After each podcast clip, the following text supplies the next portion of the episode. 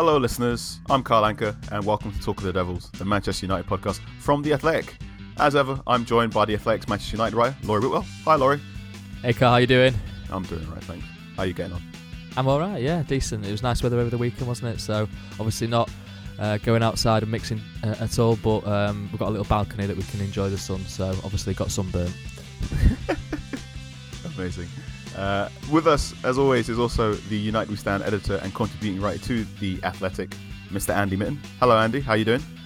Hi, Carl. I'm okay, thank you, mate. How have your stamp buying escapades progressed since last week? Mate, if I have to copy and paste another address for an order to a fanzine, I'm just going to call it a day. No, we had loads and loads of orders, but my fingers are about to fall off. I spent the whole Easter weekend copying and pasting orders, which I can't complain about because that's all we wanted. But it's not a job that I normally do. And it was nice to see the geographic spread of Manchester United fans. It really was. From Peterhead in the north of Scotland to the Isles of Scilly, where the address was something like the Old Post House, Isle of Scilly. And then loads in Ireland, Belfast. And I'm just interested in geography. So to see like people in Derry, Londonderry, who live in different communities, but only live 200 metres apart. And I wonder whether their lives ever interchange, but they have Manchester United in common and stuff like that interests me. Anyway, we're not here to talk about that. No, we are here to talk about our continuing retro reload. This is week 4 of our look back at the 1998-99 season, the treble season. Each episode we've been doing so far is looking back at where Manchester United were at this time, roughly back in 1999. And when you look at the date, on this day, April 14th, 1999, Manchester United played Arsenal in perhaps one of the greatest FA Cup games of all time. It's the semi-final replay. So here we go, the favourites for the FA Cup against the holders, the Premiership leaders against the defending champions and closest challengers. Both these clubs are awash with honours and chasing each other for more silverware. Gentlemen, you were both there, weren't you? Yeah, I was there, obviously young kid. And my dad took me. I'm a cousin as well, actually, I think. But yeah, absolutely crazy game. And obviously, it was the last one, wasn't it? The last FA Cup replay. But I've got. I know, obviously, you were there as well, weren't you, Andy? I mean, what were your sort of memories of it? I was living in London for the treble year. So even though we were running coaches from Manchester, I was travelling to games with the Cockney Reds for that year. And I remember the lad I usually travelled with, he brought his mate along, and he wasn't a United or Arsenal fan. He just loved going to big sporting events, and I think he paid quite a lot for a ticket. And he was just like a working class London lad, and just wasn't normal. So you remember things which are not normal, and maybe he didn't need to pay a lot for the ticket because there were 10,000 empty seats. The game was only 3 days after the first match, and tickets were really easy to get hold of. My best mate missed that game because not everybody can go at short notice. And he regrets it to this day because it turned out being one of the greatest games ever. For United, supported by Beckham. Here's Sheringham. Beckham! What a goal! Well, it was going to take something to make a breakthrough here. And David Beckham has provided it. Fantastic goal for Manchester United. Andy, for our listeners that perhaps aren't particularly au fait with FA Cup replays and the fact you could play an FA Cup game at Villa Park, could you explain a little bit of that? Yeah, before the new Wembley was built, replays would be played at stadiums which were usually equidistant between the two clubs. That wasn't always possible, but certain grounds were used frequently for FA Cup replays, including Old Trafford, Main Road, Hillsborough, obviously most famous in 1989. That's where the disaster was, the game between Liverpool and Nottingham Forest. That was an FA Cup semi-final, and the replay for that was at Old Trafford. But Villa Park was often a venue for Manchester United semi-finals because Birmingham and Manchester, it was quite close. Maybe United would play against teams from London, Chelsea, Arsenal, etc. And Villa Park's really popular with United fans. It's a traditional old English football ground with 4 very separate stands. It's quite easy to get to. It's just off the M6 motorway. Birmingham's a decent city. And United fans had great memories there. The 83 semi-final had been there when Norman Whiteside had scored a great goal. And Arsenal 99, everybody felt great. Villa Park, it was much more preferable than going to Wembley. It's a more intimate venue. The atmosphere is good. United fans would go behind the goal, at a little bit of the whole end, and also along the Whitton Lane stand as well. It's a ground which Man United fans really love, and people travel to those replays thinking, great, we're going to Villa Park. It's a lot cheaper than going to Wembley as well. Let's really look at this team sheet for this replay, because there are some big changes, which I think basically is a knock on the fact it was played 3 days after the original tie. So it's some of the usual suspects: Peter Schmeichel, Gary Neville, Phil Neville, Ronnie Johnson, Yap Stam, David Beckham, Nicky Butt, Roy Keane, Jesper Blomqvist over Ryan Giggs in the starting lineup, and a front two of Ole Gunnar Solskjaer and Teddy Sheringham. Laurie, is this rotation, or was Ferguson trying something new? I think it was rotation, wasn't it? I mean, we've spoken previously about Ferguson perhaps being ahead of his time in managing squads and realising that to complete a season with all the games that were growing, and particularly in the treble season, you know, when they had so many matches, you'd need to take players in and out and rest them, and give them targets to look forward to in weeks to come, so that they could prepare right mentally and physically. So yeah, obviously taking out, I don't think Andy Cole was even in the squad, was he? York on the bench and Giggs on the bench, so a bit of a defensive midfield, I suppose, but Arsenal's wasn't exactly anything different with, you know, the two sort of solid midfielders. And you kind of do sort of think, in this day and age, would they have such a game of magnitude 3 days after the original one? It just wouldn't happen, would it? They'd want a sold out. Well, it'd be a Wembley, wouldn't it? You know, in this case, and the FA certainly would want the full whack for that. So it's a throwback era, isn't it? But I think certainly Ferguson saw that he, you know, to balance everything, he needed to take players out. But it's really interesting when you do look back on what players thought at the time, and how crucial that game was to going on to do what United did that season, not only in the FA Cup, obviously going on and winning it, but in the league where Arsenal were the main rivals, and then obviously in the Champions League, where, you know, that game against Arsenal, United looked like they were down and out with the 10 men, with Bergkamp's penalty. It looked like it was going to be Arsenal's day. United came through, so I wonder if that sort of played in their minds a little bit in the new camp in the final against Bayern, you know, later on. Andy, this was the 53rd game of Manchester United season, and probably the most nerve-wracking. How were you feeling when you were watching this? We were caught up in it because it was a week after United had played Juventus. It was what Ferguson called squeaky bum time. But you arrive at the ground and you see that Cole, York, Giggs and Irwin are not playing. And you think, what on earth's going on? And I know that the United directors were quite critical of Ferguson pre-match. He felt that. And he'd love to prove them wrong as well. And I think some of the United directors had stopped second-guessing his lineups. But they were some of Manchester United's best players. And Arsenal were brilliant. I wouldn't say I feel sorry for Arsenal because they didn't win the league or the FA Cup that year. But they were brilliant.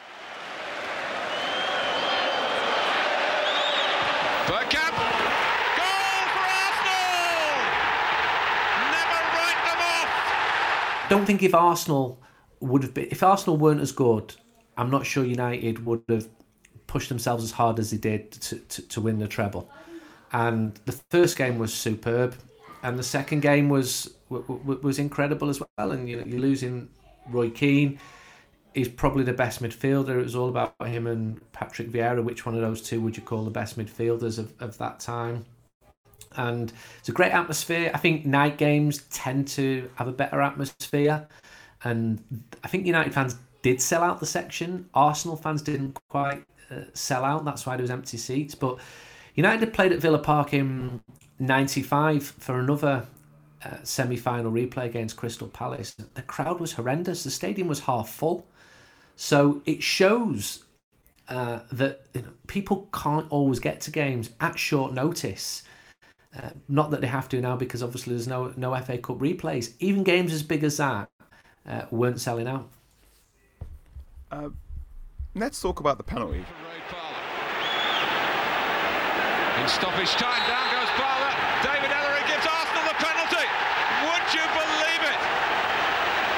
Well, I thought it was a penalty. Two international greats here, and a decisive moment in an FA Cup semi-final replay. Bergkamp Schmeichel, and Schmeichel has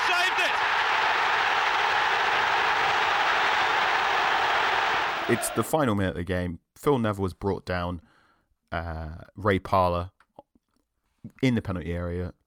Bergkamp stood over it. What were your thoughts, Laurie, as Bergkamp stood over this penalty? I'm trying to think back. So I was 12 at the time, to be completely honest. I was doing the maths just then in my head. And I'm trying to think.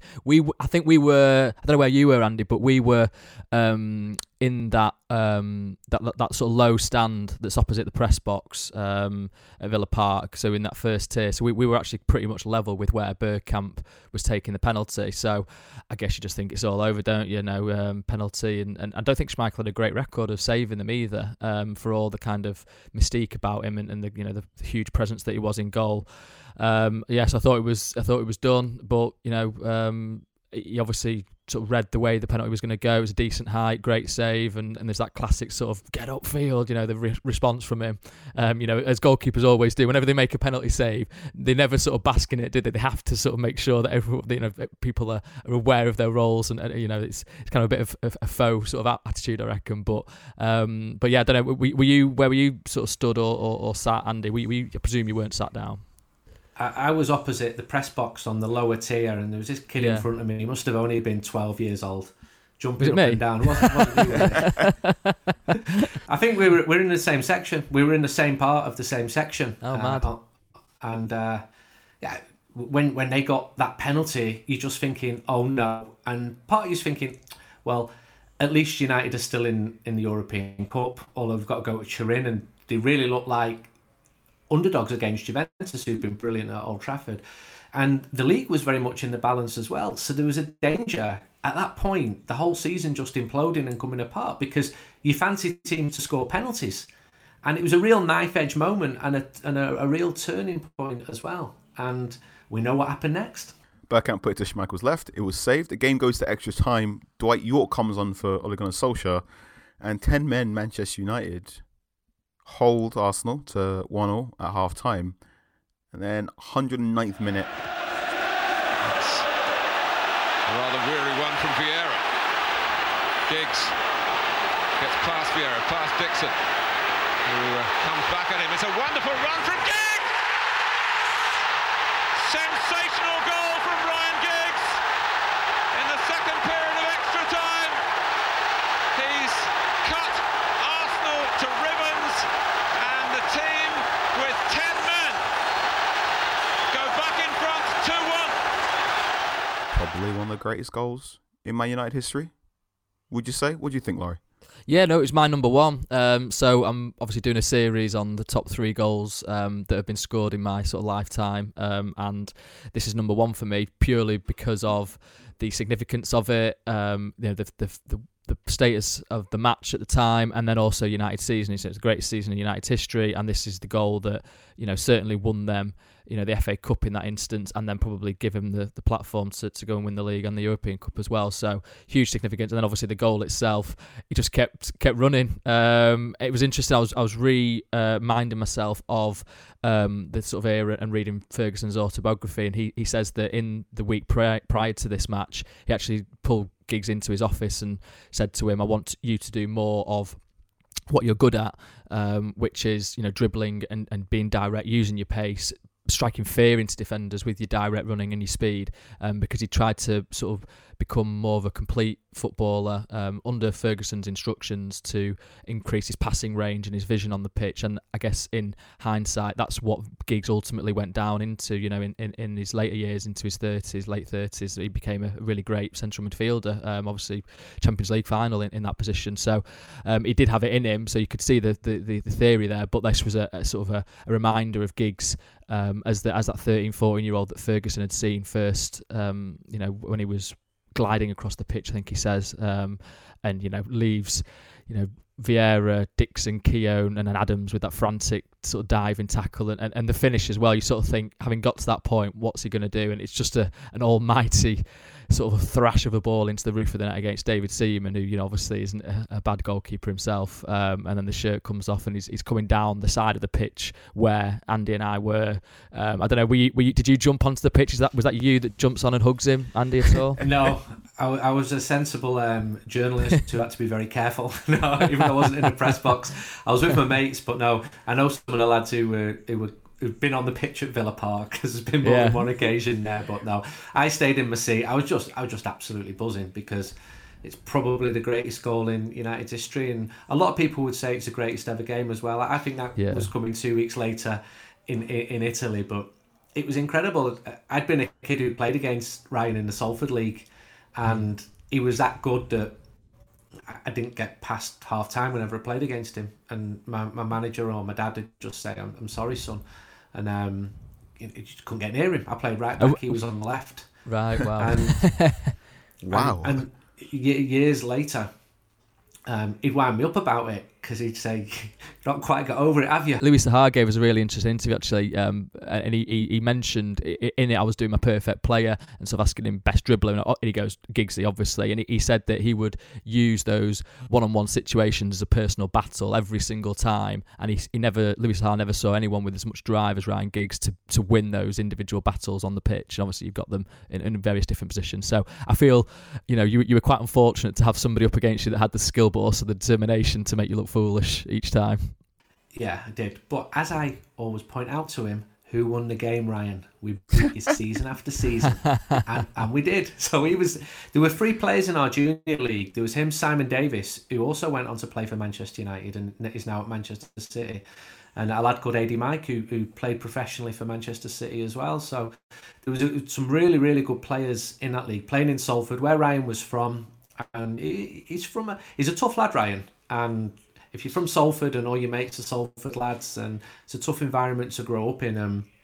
But even at that level, I mean, he hadn't become Giggs yet. He was still Ryan Wilson.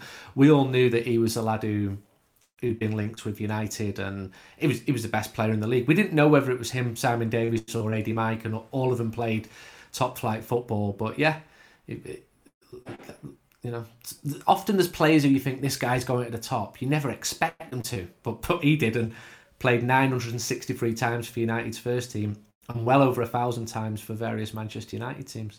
Athletic readers, you can read a fantastic piece from Michael Cox about that goal and about that game, including why Patrick Vieira just seemed to have passed to Ryan Giggs now on site. That reminds me, Andy, of the celebration. This is the sort of main story that sticks out from that semi-final match where, so me and my dad had gone, Alex, I think my cousin was there, but going into the game, we'd driven over and parked up just down the road from Villa Park. And obviously the area around Villa Park, you know, it isn't the most glamorous. So we park up and these couple of lads come over and say, oh, we'll mind your car for you. And it's one of those sort of offers that if it isn't taken, you kind of think, well, are the windows going to get smashed in? You know, when we come back, you know, we'll mind your car and also we won't brick it. But anyway, you know, we give them a £5 and we're perfectly happy with that. You know, you sort of expect to pay for parking, don't you? But anyway, came back and these two lads, we've gone through, you know, the extra time, all the jubilation. My dad didn't let me on the pitch in celebration, I must add. That was probably one of my only regrets, that I didn't sort of have a little cheeky, you know, because it was a mass of people, actually, wasn't it, a fan or whistle. But and we walked back, you know, sort of dancing down the street, and these two guys, in fairness to young lads, were still there actually minding the car. So my dad in his sort of happy haze whipped out, I think, another tenner. It might have even been a 20, I'm not sure, you know, the kind of currency exchange rate back in the days, but he was certainly happy and gave him an extra, you know, doubled the money at least. So yeah, he was happy enough. No wonder Birmingham's missing FA Cup semi-finals if your dad's dropping 20 quid tips for everybody. Propping up the economy, isn't he? Remember the 90th FA semi-final against Oldham at Main Road, and we drove to Old Trafford. My dad had an old Ford Fiesta, and there was no one asking to mind your car, but car radio theft was a big problem at the time. So I decided, I was 16, that we'd cover the car radio with a tea towel that for some reason my dad had in his car. And when we got back to the car in Moss Side, the windows had been put through, the radio had been stolen, but they left the tea towel. I think I got blamed for that. Through the magic of podcasting, I'm going to queue up a lovely little bit of audio from Sir Alex Ferguson about that wonderful FA Cup game. Incredible. The drama The way it was done, with us with 10 men, Arsenal missed a penalty, Giggs' goal. I mean, I rested 5 players that night, and Giggs was one of them. And eventually I brought him on as a sub.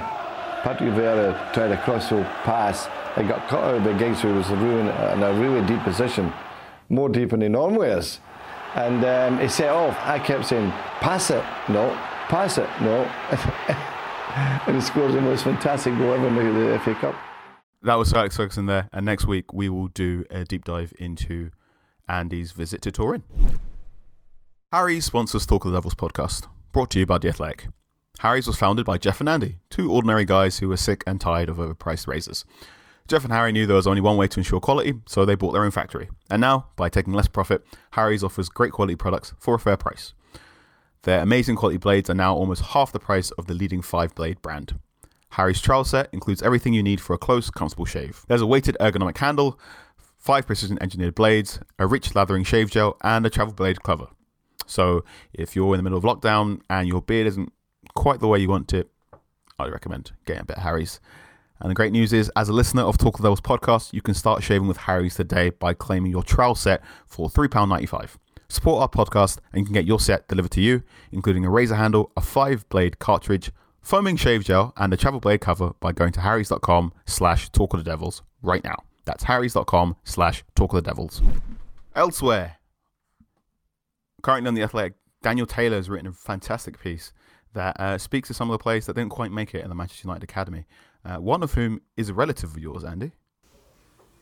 Yeah, Paul. Paul's my second cousin. Paul was a good footballer and he was at United for a long time. And Paul's best friends are lads who's with at United, Michael Appleton, Richard Flash, Ash Westwood, and they had very contrasting careers. Paul was a really good footballer who struggled with injuries, and he as is in Danny's piece, he had a real rough time where he saw most of his mates become top-level professionals, and he didn't.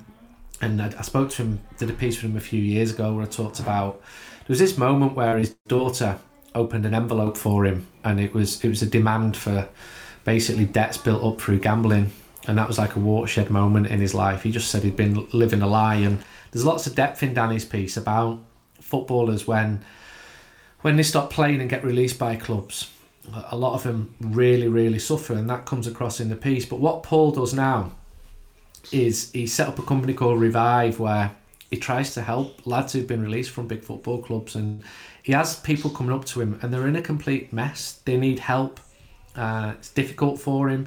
He tries to help them to keep fit. He tries mentally to help them. He tries to mentor them, and he's got experience because he's been in a football background himself. I mean, my whole family's is a family of footballers, and Paul has worked with footballers all of his life, but yet he had a really, really rough time, and he's at the coalface of it. And the mental impact of being a young player, where you basically you're coming through and you're told from the age of 9 or 10 you're the best player in the school, then you're the best player in the team, then you're the best player in the borough, then you get snapped up by Man United, for example, and you're there, you're doing well, everyone loves you, life's great, then you get a first year scholar contract, then you get a professional contract, everything's going great, injury, bang, you're released.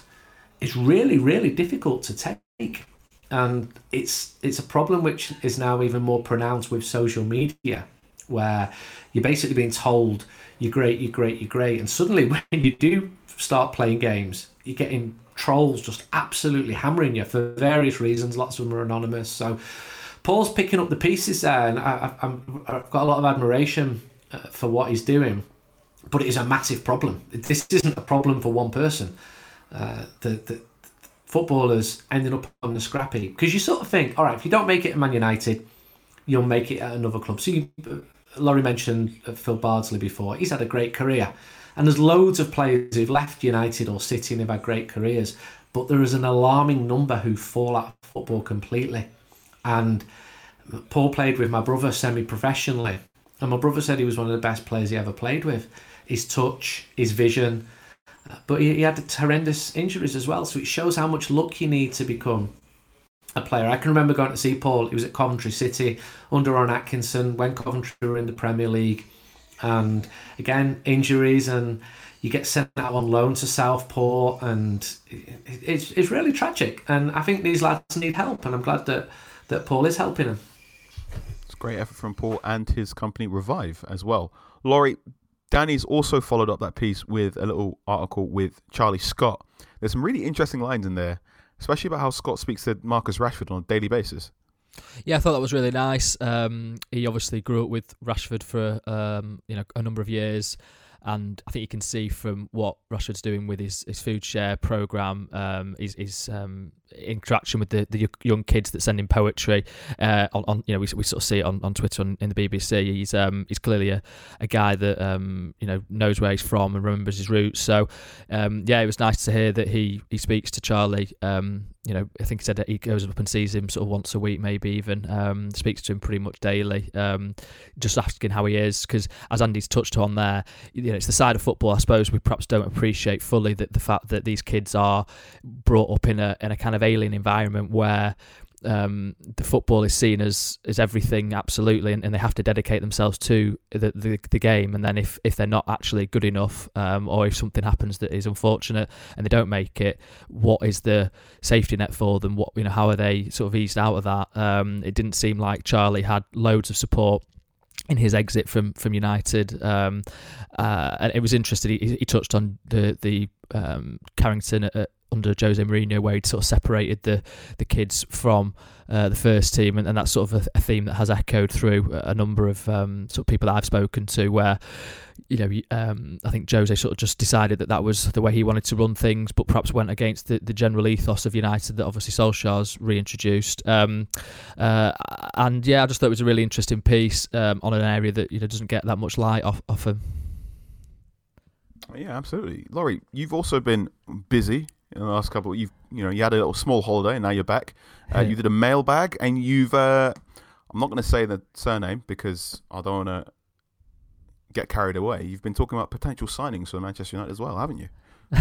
Yeah, well, I mean, obviously it's a bit difficult to talk about transfers in the current atmosphere.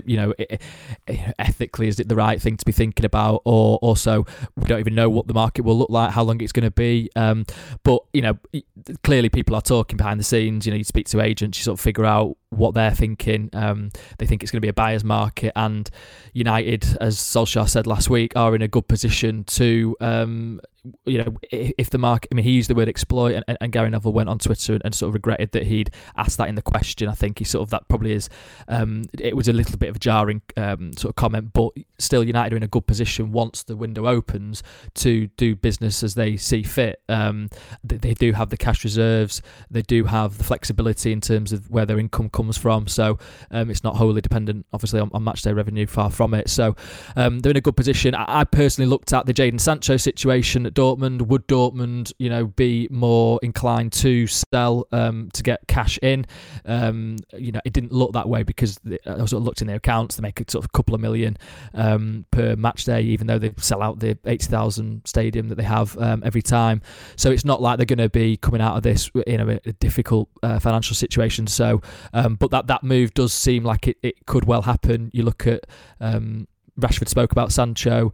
I have it on decent authority that Sancho is very interested in moving to United. I would imagine that those conversations have taken place to some degree, although Dortmund have set out their stall and say that they won't accept anything less than their asking price, which is sort of said to be upwards of 100 million. So that's potentially on the boil. I mentioned in the mailbag as well that United are still very much in for Grealish, despite his sort of poor lack of judgment, going out of his house during the lockdown.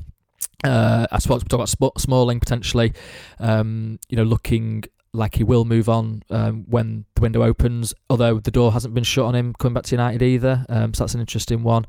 Just lots to consider really. I mean, clearly, there's other issues that are bigger and more important, right now. But still, football clubs are working, and United's recruitment team is working on looking deeper into players, looking at the numbers. So they're using this time well, even though there's not matches to go and watch. They can still do analysis of players that they might want to sign in future. So there's plenty going on, certainly. There definitely is. One thing that's also popped up is a Paul Pogba interview on the club channel MUTV.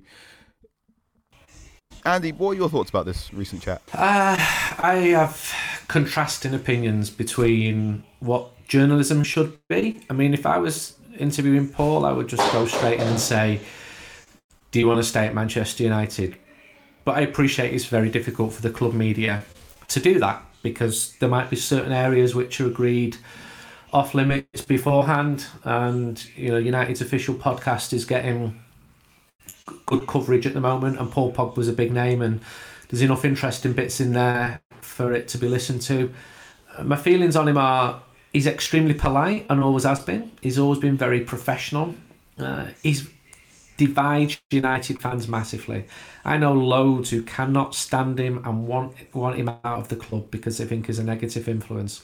Equally, there are many who think that he's a world-class player, which he is. And I've said on it before, part of me still wants him to work out at United. I realise there's a slim chance of that happening. But I'm sort of hoping now that he thinks, right, Fernandes is brilliant, the team are getting better, there's a future for me here. But I just can't see how someone who wants to leave a club can help a club. And Paul Pogba has been the main man in the dressing room since Rooney moved on, since Zlatan Ibrahimovic moved on.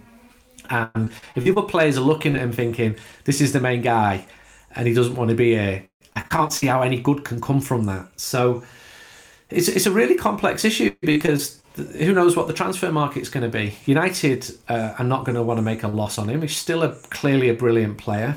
And I think Ole publicly has defended him. He's not going to talk down the value of what could be the club's most valuable asset. And this season, it's been a non-season for him, hasn't it? He was the top scorer last year. And his stock is really low among a lot of fans. But it was also really low the week that Ole Gunnar arrived. Jose Mourinho paid the price. He lost his job. And there's just a lot of United fans who've got no time for him. And I think at the match, there's a lot of people who wouldn't really be bothered if he left the club. And that saddens me, because when he came from Juventus in 2016, I thought, we're on the way to a brighter future here with him as the main man. And it hasn't quite worked out like that, sadly. It has not. You're currently in Spain. Is there any talk in the Spanish press about one of Real Madrid or Barcelona being for Pogba? Lots. I mean, it's not like they've got much else to talk about. But Barca, I'll tell you what happened in 2016. Barca were interested, and then they were put off by the amount of money. So they dropped out. So Paul wanted to join Real Madrid. Paul met Real Madrid, and Paul was going to Real Madrid.